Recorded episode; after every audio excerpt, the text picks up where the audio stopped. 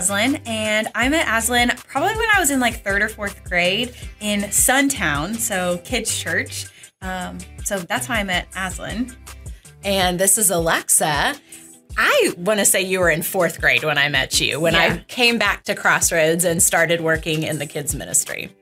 Um, I am. I was born in 1995, so I'm kind of right there on the border. But I identify with like Generation Z. And I am also right on the border between millennial and Gen X, but definitely identify with Gen X. What's a moment we've shared together that you'll always remember? Okay, I've told you this. This is not spiritually significant at all. it was the time when I was leading King's Kids and you were in King's Kids uh-huh. and we were singing for a weekend service. Mm-hmm. And you were backstage with your mom, lying on a pew on your belly, and she was French braiding your hair so tight that you were crying. I believe that 100%. but you had a really cute outfit on. Of course I did. It was the Rudolph reindeer Christmas yes, outfit. yes, yes. Yep.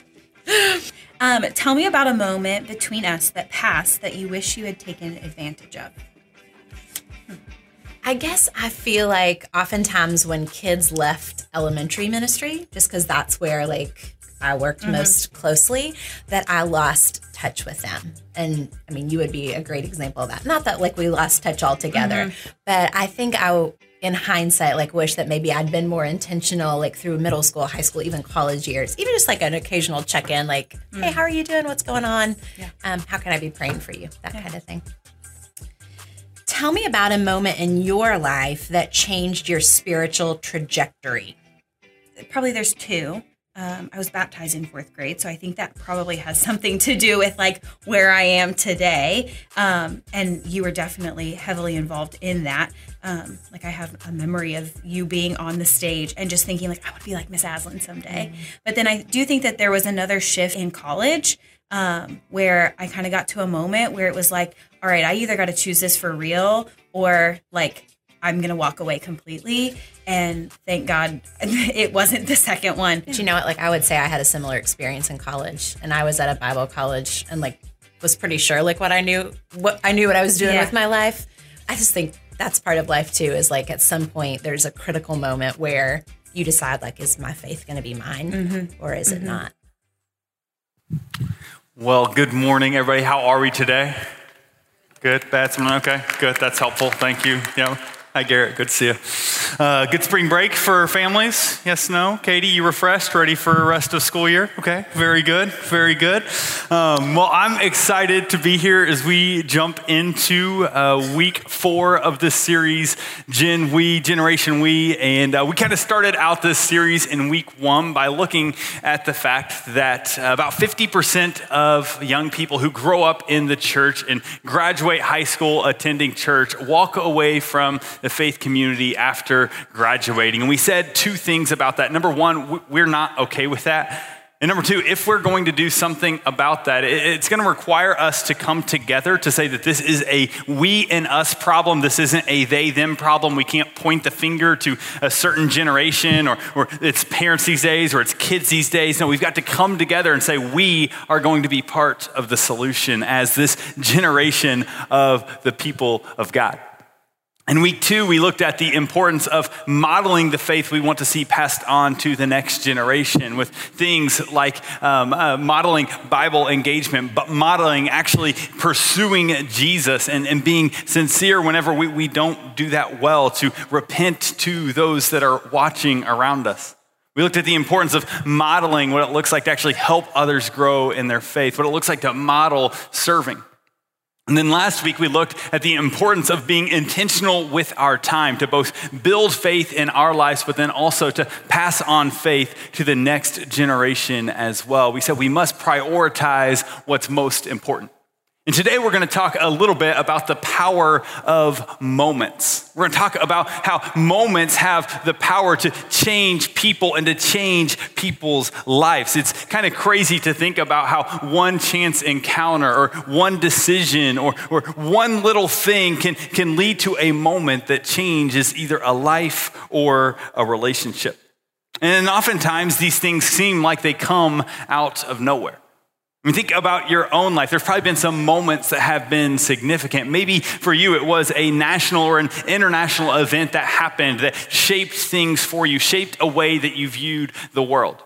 There was a survey done in 2016 that looked at uh, generations from the silent generation up through millennials and asked questions about uh, what significant events kind of shaped their generation. And if you look at the silent generation, they identified uh, World War II and uh, the JFK assassination. For uh, the baby boomers, they identified JFK's assassination and also uh, Vietnam up near the top of that as well.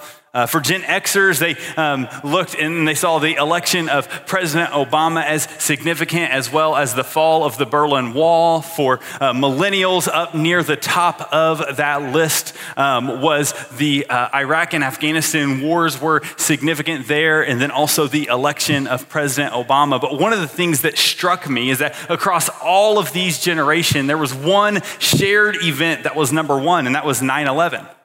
So in 2016, whenever you look across all of these generations that have so many unique things that happened, there was one thing that all of those generations had in common as a significant piece. And I think if you were to do this survey again here in a couple uh, of years, you would probably see something like COVID 19 being near the top of that list or Russia's invasion of Ukraine. And so today, what we're asking is how is it that we can be intentional to leverage these moments for gospel centered conversations? These are shared moments that we have. These are things that happen in our world that, that, change things. And a distinguishing marker of the people of God is that we seek to engage these things. We look at what's happening in the Ukraine, we look at what's happening in our world outside of that, and we look at these things and we try to say, what does the truth of who God is and what God's done and what He is doing now, how does that speak into this situation? How do we make sure we are looking at this through the lens that, that God would have maybe on this rather than a, a, certain political leaning or a certain news channel that you watch or any other paradigm? How do we see these things through the lens of who God is and what He's doing and allow that to shape how we speak into these situations? But I think we all also have moments in our lives that were maybe a whole lot more personal that have shaped us as well. Maybe it was the first uh, breakup with your first love or the death of someone that was really close to you. Maybe for you, it was uh, the rejection or betrayal of a close, close friend or, or a crisis moment where you really had to trust God. Maybe it was the first grown up decision that you had to make. Maybe it was becoming an empty nester, or it was one of those fork in the road moments in your marriage, a fork in the road moment with your job or your career, a relocation, an illness, or, or an accident. Right now, research is showing us that these moments that happen in individuals' lives are incredibly powerful for indicating what's happening in their faith journey as well. In fact, we're seeing that, that, across all generations, whenever moments like these happen, more and more people are walking away from the church, are walking away from seeing a community of faith as being vital in their lives. Let me just think about your own life. Maybe who in your life do you know that maybe you walked through some key moments with, but then something happened that was unexpected. Whenever that moment struck, it changed things for that person. Maybe it's someone that you used to sit next to that now no longer sees being a part of a faith community as being really that all that important at all for their life or for their journey. One thing that these moments should do is actually draw us together, allow us to see that we need one another as we walk through these. Maybe, that's even your story that there was a moment like that that happened that, that led to you maybe walking a different direction for a season.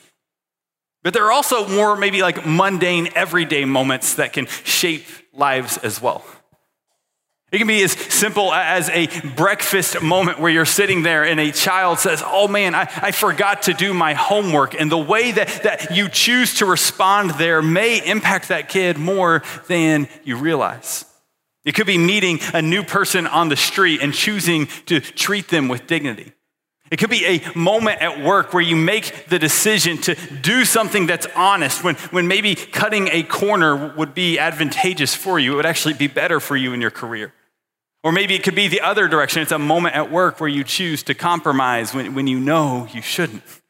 These moments have the power to shape us.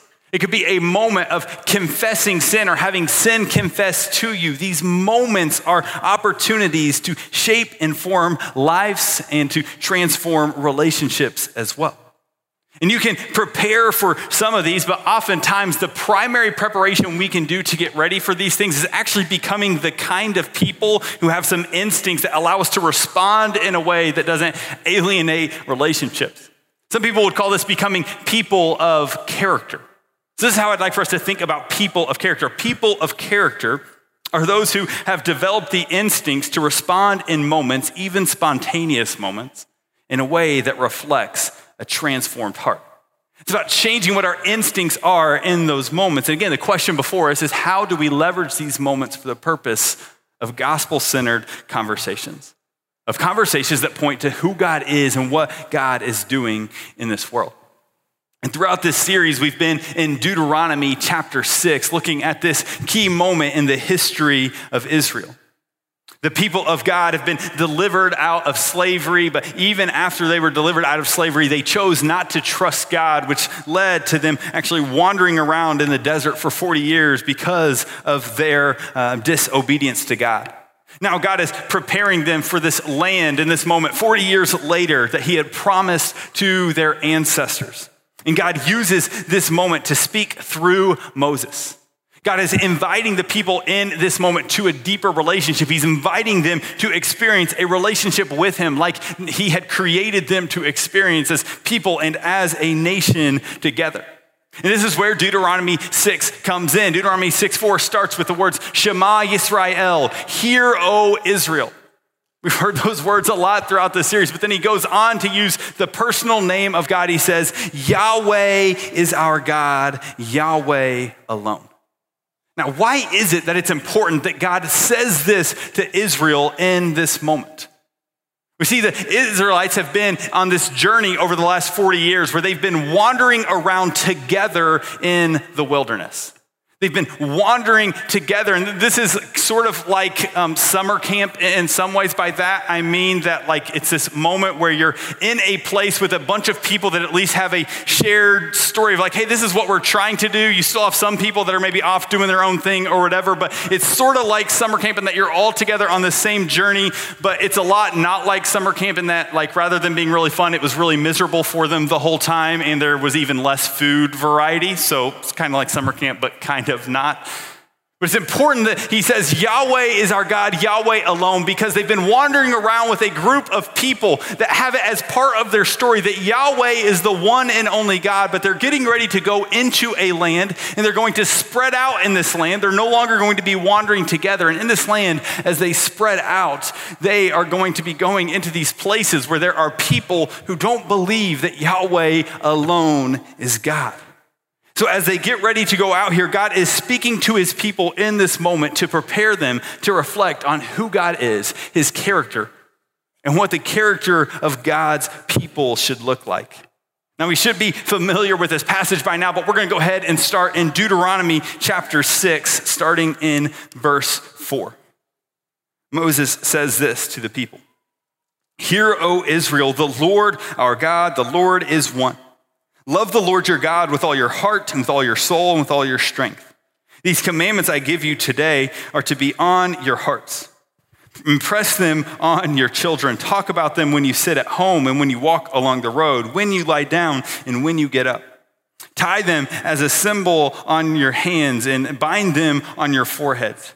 Write them down on, or write them on your door, on the door frames of your houses and on your gates.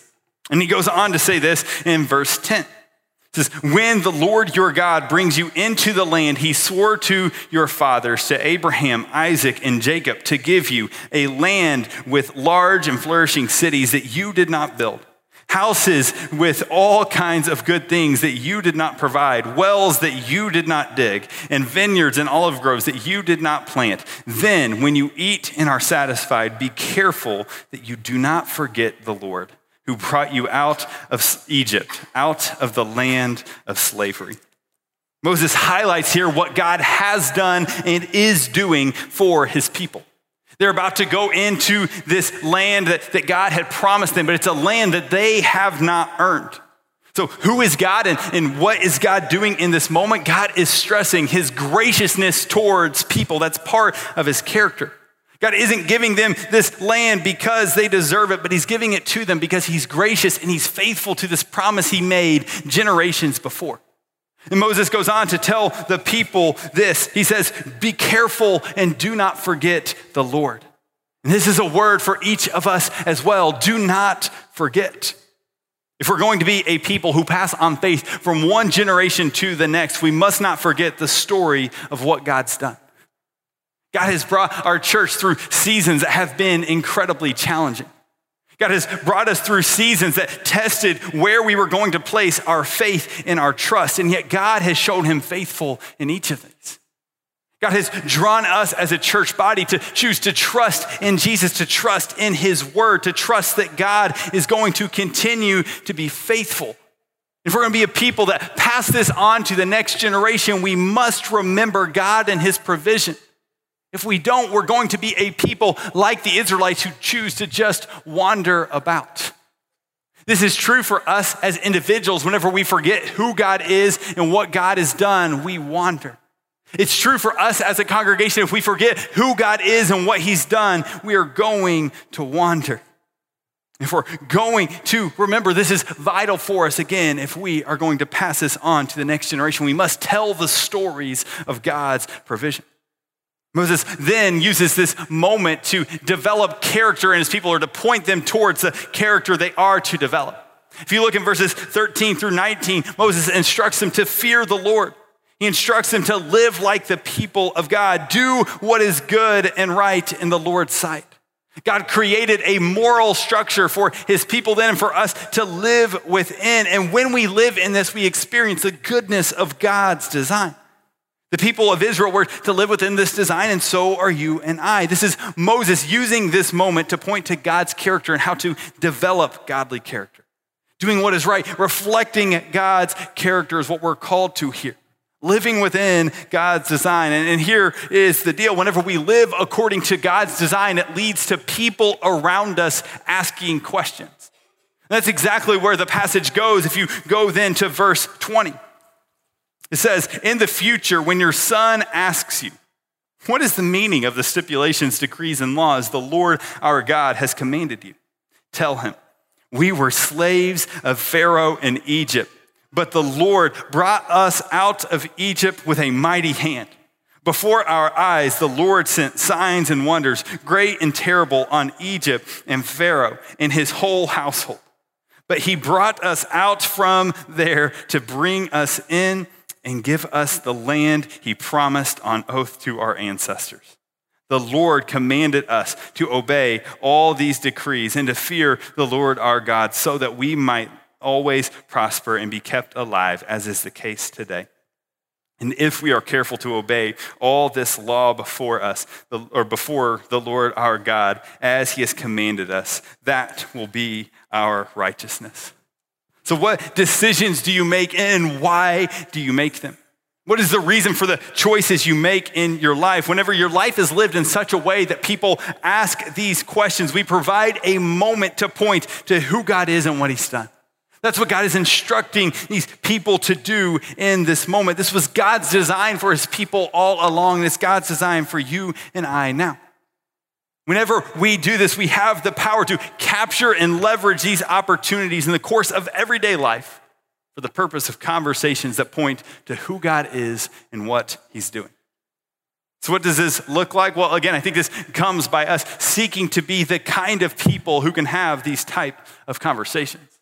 Maybe, maybe even before we get there, I think a question to ask is Do you know God's story and how God's story has maybe intervened with your story well enough to, to share that with someone when they ask a question?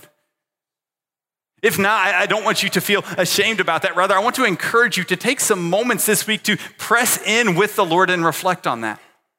Take some time, there's no perfect answer here, but take some time to reflect on your own life and think about the ways that God has intervened in your life. Maybe he was rescuing you from, rescuing you from a sin you couldn't get out of on your own. Maybe it was a season where God provided in a way you couldn't believe.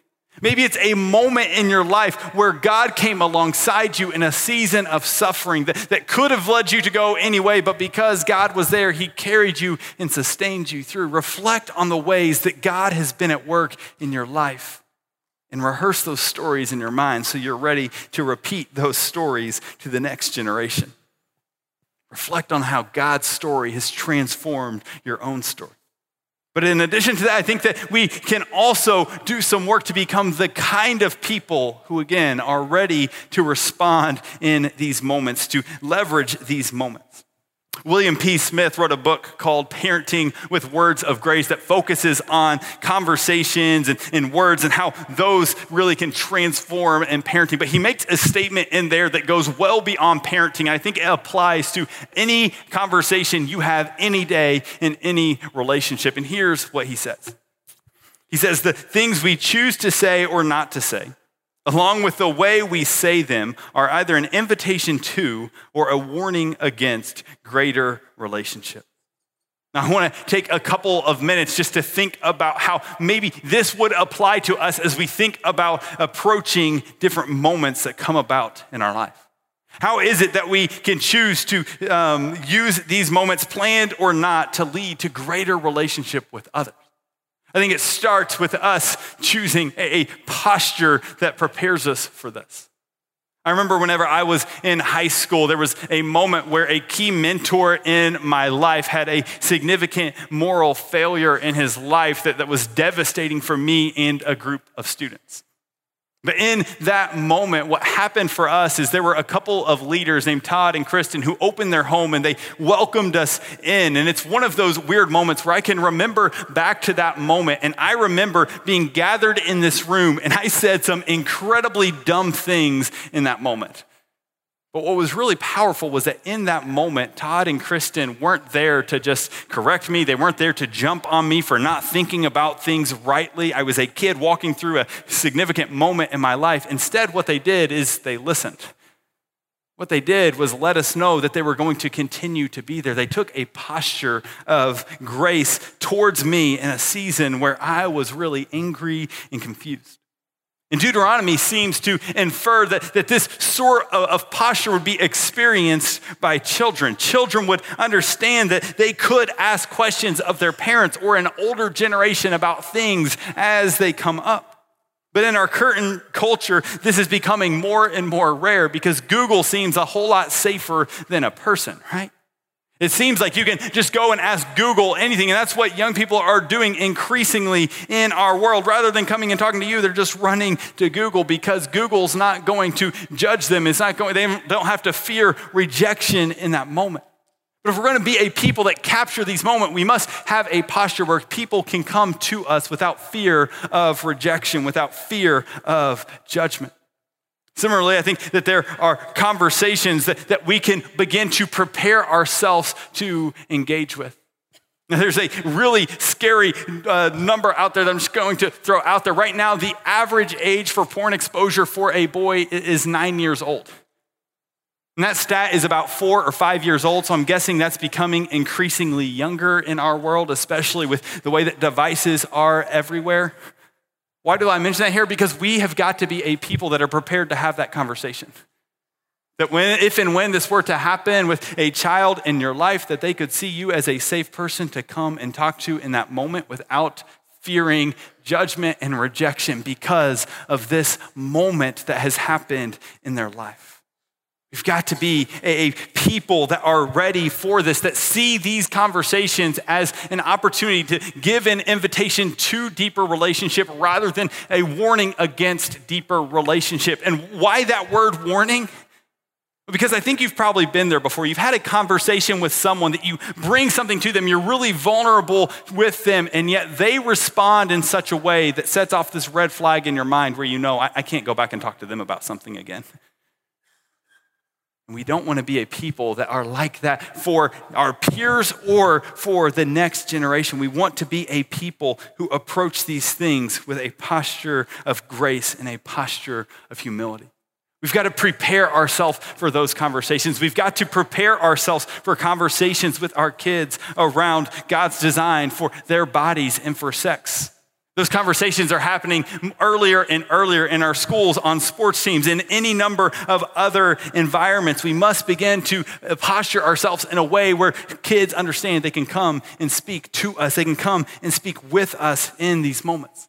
We must be ready for these conversations around things like cheating or plagiarism or any number of other things that they are tempted to or that they confess to. We must be ready to respond in a way that has a posture of inviting them deeper in rather than warning them to run away. We must be ready to talk about the hard things in life. We must be ready to engage with people again, letting them know that they can come and talk with us. Oftentimes, people, and I think young people in particular, are, not so much turned away from the church by the church's belief on any number of things. Oftentimes, it has to do with the posture people take as they engage with things going on in our world. Sometimes they're not surprised by what the church believes, but what they're surprised by is the fact that the church responds in such a way that doesn't reflect Jesus. So let's be a people who reflect Jesus. If you're a young person in this room, I'm not too far uh, ahead of you. I want to let you know that one thing that is an onus on us in this is to actually have a posture of humility. Specifically with parents or, or others in the church, trust that they actually have your best in mind, that they actually are trying to help you along in this road. And they may not handle these conversations perfectly, but they're trying to have these conversations because they love you. So let's have a posture of mutual humility and mutual grace as we seek to engage with these moments in our lives that have the power to change things. Second thing I think we can do in addition to looking at posture is to have a priority of relationship, placing priority on the relationship. As we think about moments and our responses to them, ask the question what is our goal in this interaction with a young person or with anyone else that you are engaging with? The purpose outlined there in Deuteronomy is that every generation would know and experience God's faithfulness. The invitation there was that every generation would experience the goodness of God's covenantal relationship with his people. This was a legal and binding relationship that God committed himself to with the nation of Israel, and each generation was called to pass this to the next. This is exactly what we see in Deuteronomy 4, 6 through 9 that we've looked at throughout this series. This talk about these commands, about this structure that God has put around your relationship with Him in all of life. The relationship was vital.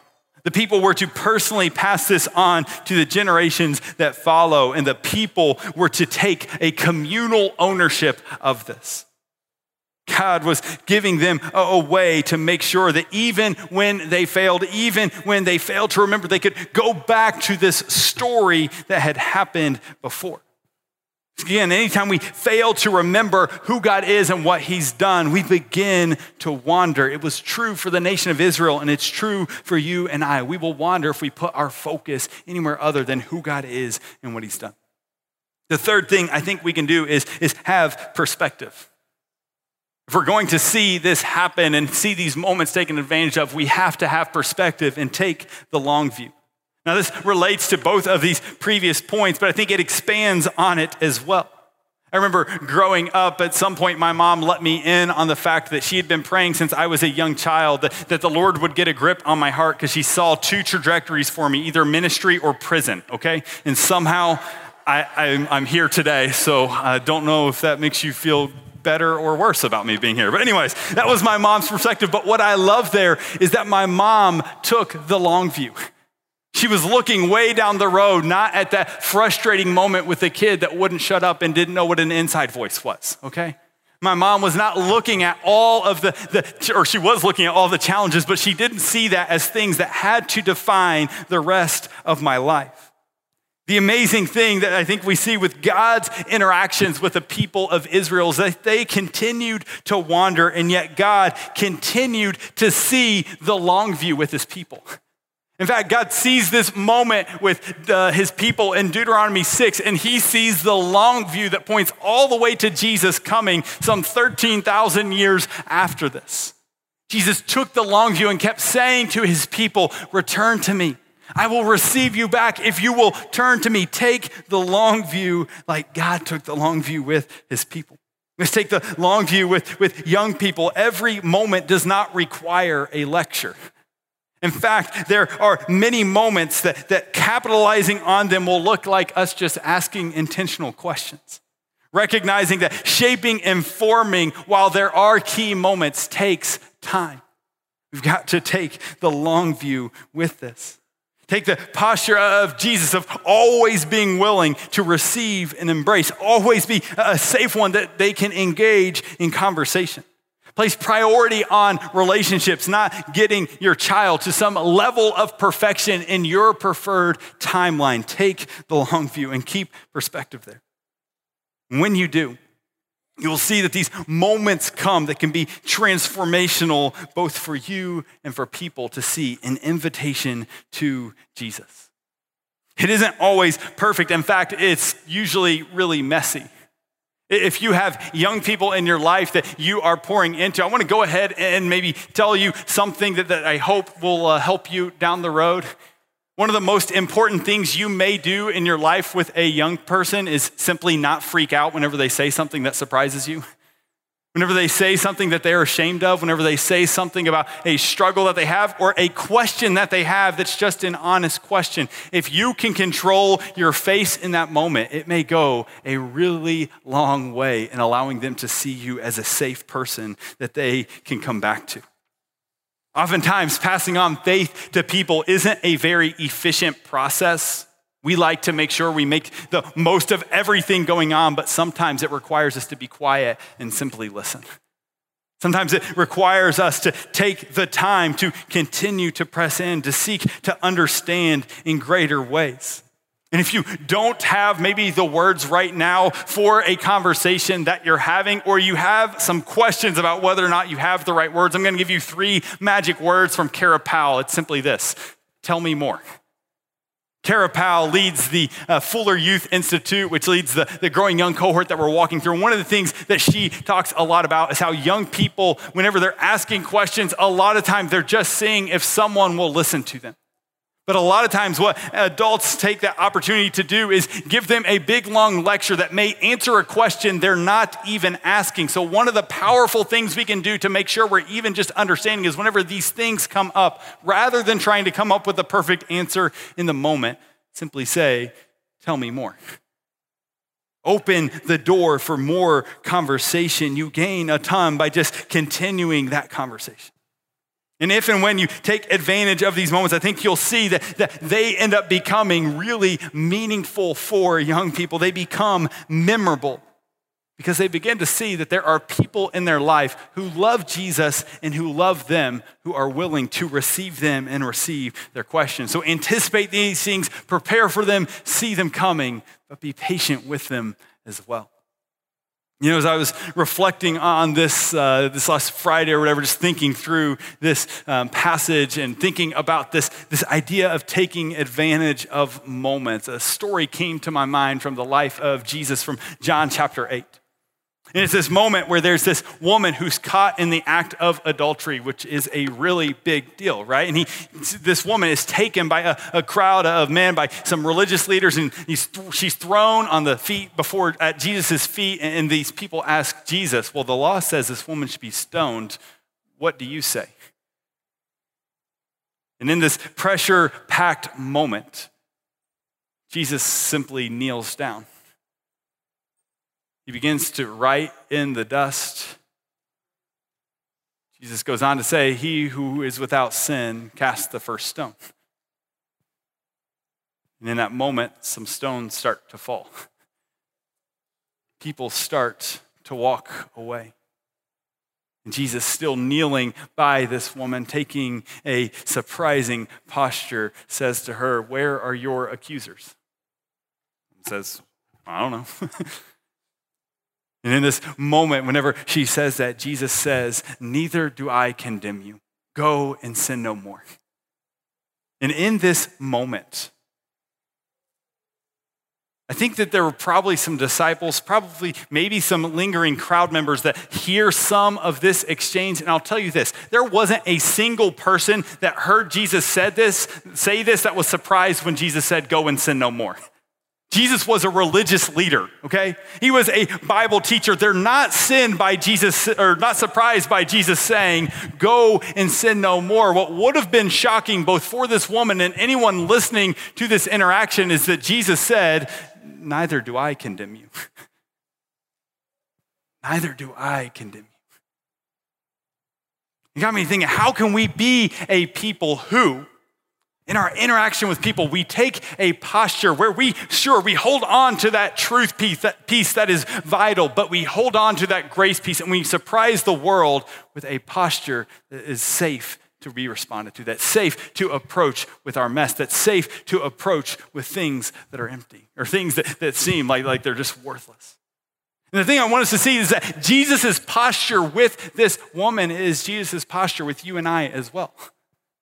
So if you're in this room right now and you're thinking back to moments in your life that seemed significant that you think you blew, I want you to know that Jesus isn't looking at you saying, How dare you blow that moment? Instead, he's looking at you saying, Hey, neither do I condemn you. I'm here for you as well.